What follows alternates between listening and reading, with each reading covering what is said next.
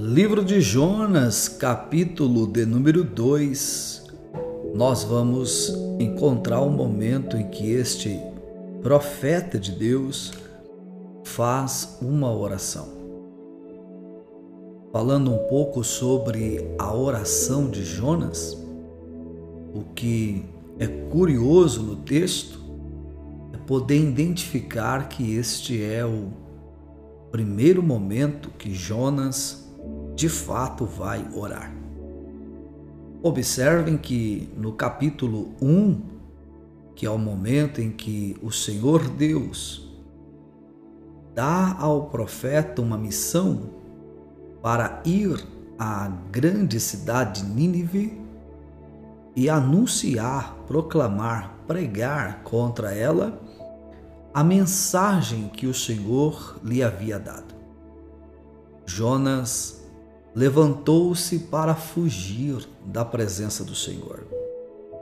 Na rota da fuga, Jonas vai até o porto marítimo. Diz o texto que ele desce a Jope.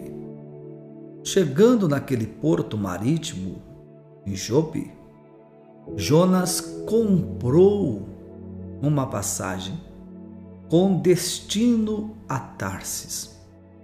Tarsis ficava aproximadamente na encosta da Espanha.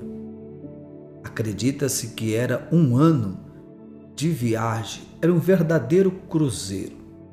Jonas quer ir para o lugar distante para não obedecer à ordem de Deus.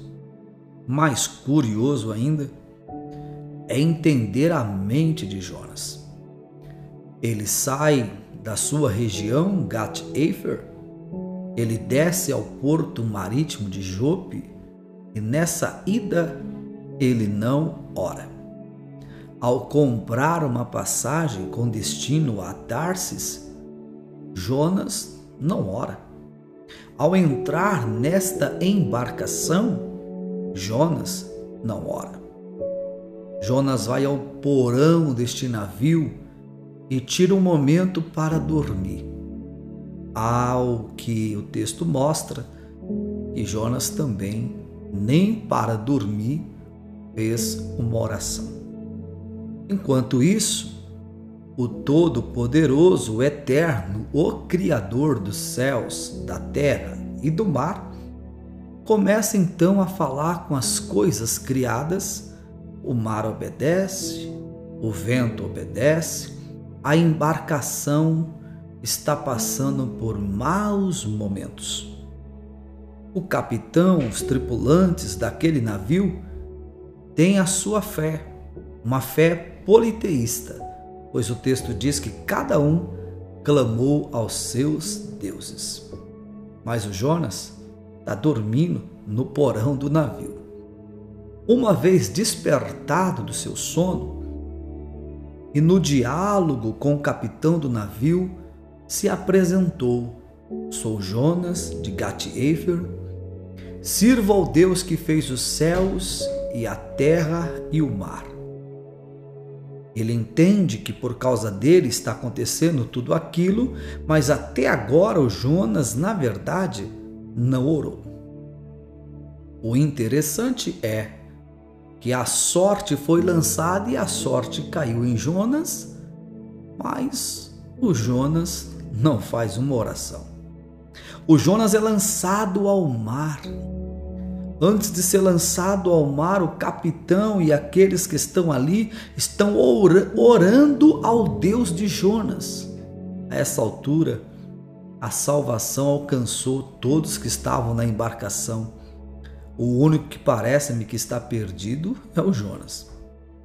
Mas, ao orar ao Deus de Jonas, pedindo perdão porque vai lançar um profeta ao mar, e o Jonas lançado não fez uma oração. Deus ordenou um grande peixe que engoliu o Jonas, e o Jonas, engolido pelo grande peixe, não fez sequer uma oração o grande peixe vai descer às profundezas do abismo do mar. Haja oxigênio, hein? Mas o Jonas está lá dentro. Passou a primeira noite no ventre do grande peixe e não orou. Passou a segunda noite no ventre do grande peixe e até agora o Jonas não orou. Na terceira noite, Jonas resolve então falar com Deus. Então eu leio Jonas capítulo 2, versículo 1, e o texto diz: E orou Jonas ao Senhor, seu Deus. Só agora o Jonas vai orar. Mais interessante ainda é que o verso 2 diz: E disse: Na minha angústia clamei ao Senhor, e ele me respondeu. Não, vou ler de novo, peraí. Na minha angústia clamei ao Senhor, e ele me respondeu.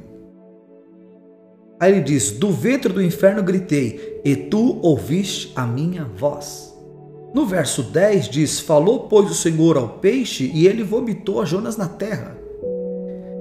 Peraí, quer dizer que Jonas faz uma oração, Deus responde porque ouviu e liberta o Jonas? É. Pergunto: por que, que Jonas não orou antes? Por que esperar chegar a esse, a esse estado e estágio da vida para então orar? Jonas 2, verso 1, percebe. E orou Jonas ao Senhor seu Deus. Da onde? Das entranhas do peixe. Precisa chegar a estar nas entranhas do peixe para orar? Olha o verso 2. E disse: Na minha angústia, precisou chegar a isso para clamar ao Senhor? Olha o verso 2. Do ventre do inferno gritei, precisou, precisou chegar a esse, a esse cenário da situação que parece um inferno para poder orar.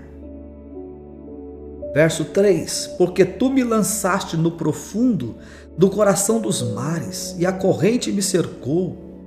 Todas as tuas ondas e as tuas vagas têm passado por cima de mim, correntes me cercaram. No verso 3. No 4: E eu disse: Lançado estou diante dos teus olhos. Todavia tornarei a ver o templo da tua santidade. No versículo 4, Jonas está querendo orar e na sua oração ele quer usar palavras difíceis. Ó, oh, tornarei a ver o templo da tua santidade. O cara está em pecado, na rota da fuga, no ventre de um peixe, quer falar difícil com Deus. Não estou entendendo, Jonas. Verso 5: As águas me cercaram até a alma, o abismo me rodeou e as algas se enrolaram na minha cabeça. Quer dizer que no verso 3, a corrente me cercou, no verso 5, as algas se enrolaram na minha cabeça. No verso 2, estou no inferno. No verso 6, eu desci até os fundamentos dos montes. Os ferrolhos da terra correram-se sobre mim para sempre. Mas olha só, diante da situação que Jonas está, ele resolve então fazer essa oração. Moral de todo o texto, no meu pensamento, no meu pensamento, respeitando o seu pensamento. Por que, que a gente tem que esperar a situação ficar neste nível, neste ponto, para orar? Por que esperar chegar no nível que chegou o Jonas para fazer oração, sendo que na primeira vez que ele orou, Deus ouviu, Deus respondeu. O Senhor respondeu, o Senhor ouviu, o Senhor ordenou, falou ao peixe para vomitar Jonas em terra. Percebe-se, queridos, que Deus está sempre à nossa disposição no sentido de ouvir as nossas orações e a seu tempo, como diz 1 Pedro capítulo 5, versículo 7, a seu tempo né, nos responder. Mas o nosso grande problema é que nós deixamos para orar quando a situação está difícil demais. A misericórdia de Deus continua de geração após geração, e nova elas, elas são a cada manhã.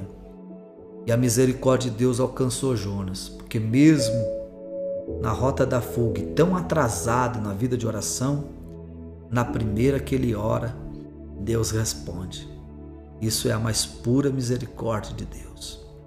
Que eu e você possamos entender que o Deus da misericórdia está à nossa disposição para nos ouvir e a seu tempo nos responder e agir ao nosso favor. Mas não deixe as coisas ficarem ruins para depois você orar. Ore agora, ore em todo o tempo, em nome do Senhor Jesus. Eu deixo ao seu coração esta esta palavra, esta reflexão desse texto para o louvor e a glória do Senhor, nosso Deus. Deus em Cristo te abençoe em nome de Jesus.